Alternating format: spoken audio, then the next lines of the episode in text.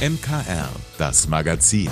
Alles rund um Kirche, Glaube und mehr aus dem Erzbistum München und Freising.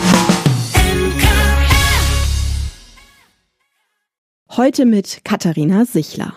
Noch etwas über eine Woche, dann gibt's da einen ganz wichtigen Termin im Kalender. Am Samstag, genauer gesagt am 16. September, ist wieder World Cleanup Day. Ein Tag räumen alle gemeinsam die Erde auf weltweit. Für eine Zukunft mit weniger Müll. Auch bei uns gibt's viele Aktionen, bei denen wir uns anschließen können. Und in München findet am Samstag dafür die erste Müllmeisterschaft statt. Die Idee dazu hatte Markus Mitterer. Er ist im Vorstand bei Clean Up Munich und bei Rehab Republic. Wir hatten schon mit Rehab Republic paar Aktionen die letzten Jahre. Anfang diesen Jahres haben wir überlegt, was könnten wir denn machen und sind da gemeinsam mit unserem Netzwerk Cleanup Munich, wo verschiedene Initiativen dabei sind, drauf gekommen, dass es doch cool wäre, eigentlich mal eine, eine Meisterschaft auszurufen und gemeinsam zu sammeln, weil es gibt in ganz vielen Vierteln eh schon Initiativen.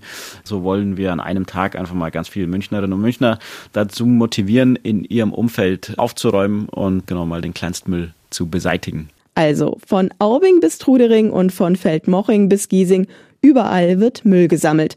Und damit es mehr Spaß macht, wird dieses Jahr ein Wettbewerb draus. Es geht um den Titel der ersten Müllmeisterschaft. Münchnerinnen und Münchner sammeln Müll in ihrem Viertel und das Viertel, das am besten dabei abschneidet, sozusagen gewinnt. Am besten heißt, am meisten Mülltüten voll machen. Die meisten Teilnehmenden haben spannendsten Fund, meisten Kippen und so weiter. Da haben wir ein paar Kriterien gesammelt und wer da insgesamt am besten abschneidet, gewinnt.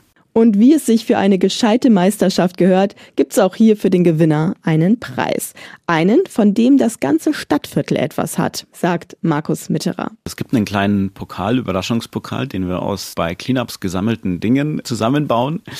Und dann gibt's noch einen Münchner Kreislaufschrank der ein paar Monate im Gewinnerviertel stehen wird. Dann da kann man dann nicht mehr gebrauchte Dinge abgeben und zurückholen und das werden wir mit einem schönen Fest eröffnen. Da gibt es dann Freigetränke und Essen. Wer mitmachen will, muss nicht unbedingt bei einer der Initiativen dabei sein. Das geht auch so und auch spontan auf unsere Website schauen, Cleanup Munich äh, slash Müllmeisterschaft und äh, entweder es gibt im eigenen Viertel eine vorbereitete Aktion schon. Da gibt's schon eine angemeldete Aktion. Dann kann man da einfach zum Treffpunkt kommen oder es steht dran, wenn man sich anmelden soll. Vielleicht ein paar Handschuhe mitnehmen und los geht's. Oder wenn man jetzt in seinem Viertel keine Sammelaktion findet, dann kann man sich auch mit paar zusammentun oder mit einer Initiative und äh, sich da noch anmelden. Einfach schon mal dick in den Kalender schreiben. Am Samstag, 16. September, findet die erste Müllmeisterschaft in München statt. Am World Cleanup Day. Das Ziel ist klar. Natürlich ein saubereres München. Wenn man mal genau hinschaut, liegen schon überall sehr viele Kronkorken, Verpackungen, Kippen rum. Und im zweiten Schritt geht es schon auch darum zu zeigen, hey, wir sind alle selber verantwortlich, uns um eine saubere, um saubere Stadt zu kümmern, aber auch um eine intakte Natur oder eine nachhaltige Gesellschaft.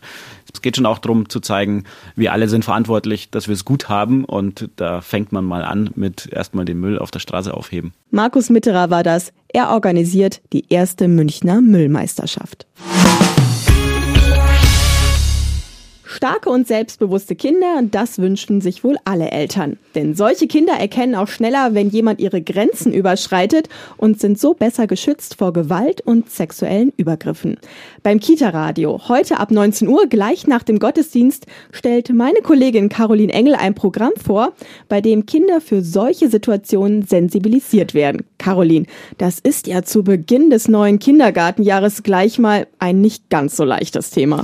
Ja, sicherlich, aber eben auch ein sehr wichtiges. Und daher sollte man auch so früh wie möglich anfangen, Kinder ganz behutsam an Themen wie körperliche Unversehrtheit und den Schutz vor sexueller Gewalt heranzuführen.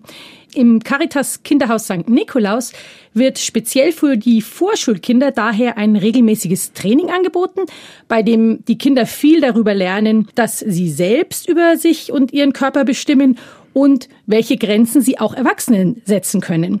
Die Pädagogin Silvia Pirkel widmet sich seit Jahren dieser wichtigen Aufgabe. Also ich mache das Programm hier im Kinderhaus St. Nikolaus seit 2013. Dauert ungefähr drei Monate. Ich rede mit den Kindern am Anfang erst immer, dass das eben ein Thema ist, wo sie auch Angst haben können. Und mhm. sie sollen mir aber gleich sagen, das Silvia, das behagt mir nicht ganz, ich habe jetzt Angst vor dem.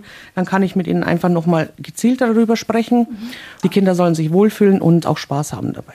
Und welche Themen werden in diesem Selbstbehauptungstraining dann konkret aufgegriffen? Kannst du mir da ein Beispiel geben? Ja, mit den Kindern werden dann zum Beispiel so Fragen geklärt, was ich ganz spannend fand. Wer ist denn überhaupt ein Fremder und wer nicht? Das ist ganz interessant, wie die Kinder darüber denken.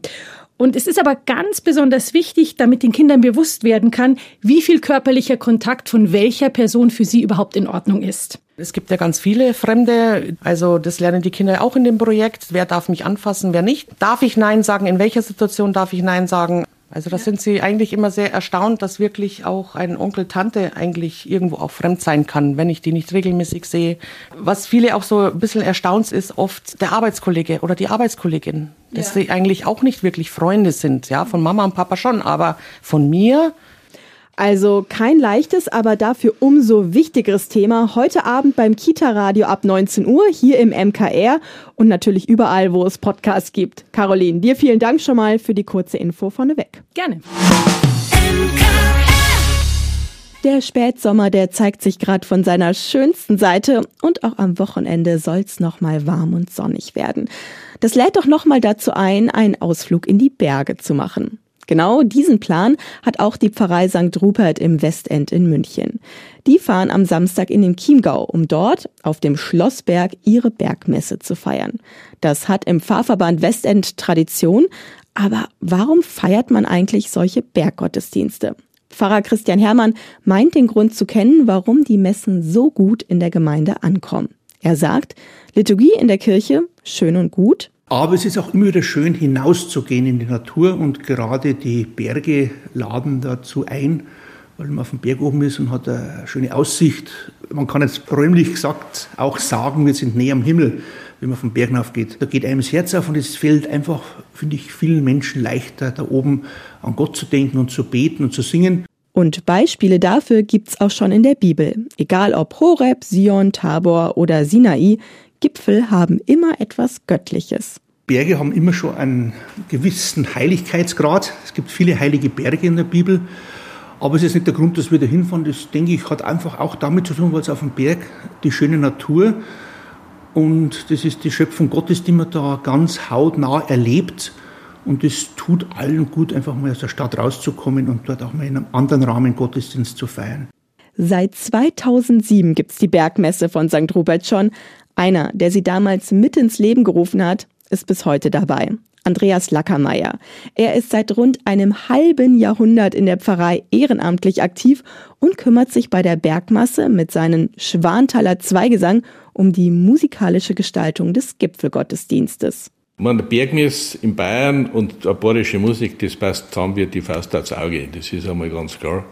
Es geht beim Gipfelkreuz los. Warum ist ein Gipfelkreuz am Berg um? Die Nähe zu Gott und eine bayerische Musik passt zusammen. Wie gesagt, das ist einfach eine kriebige, eine gemütliche und auch eine schöne Gotteserfahrung.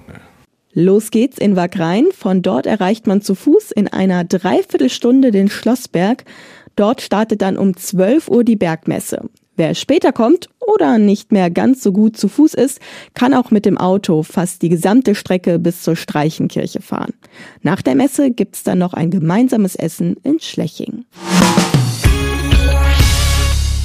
Das erste Septemberwochenende steht vor der Tür und der Wetterbericht sagt sogar gutes Wetter voraus. Also zumindest kein Regen und die Temperaturen sollen auch wieder ein bisschen nach oben klettern.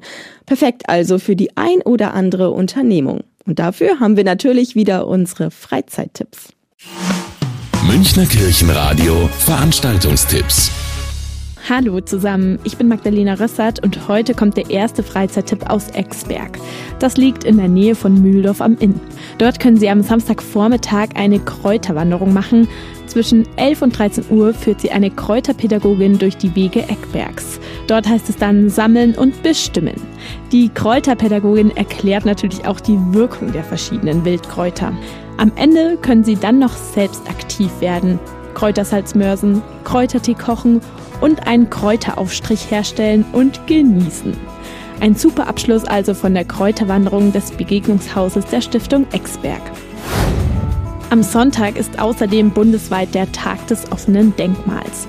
Nicht nur in München haben Sie also die Möglichkeit, historische Bauten von innen anzuschauen, die man sonst nicht so leicht zu Gesicht bekommt.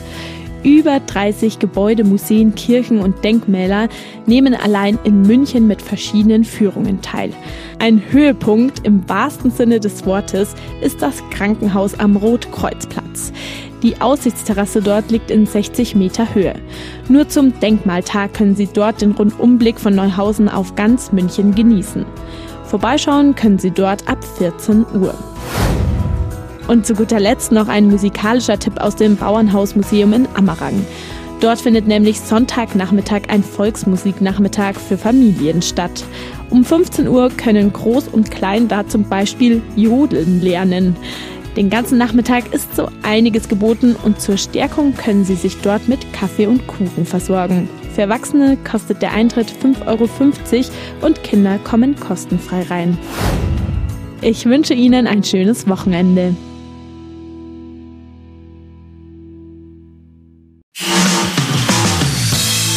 Dank, dass Sie sich unseren Podcast MKR, das Magazin des Münchner Kirchenradios, angehört haben.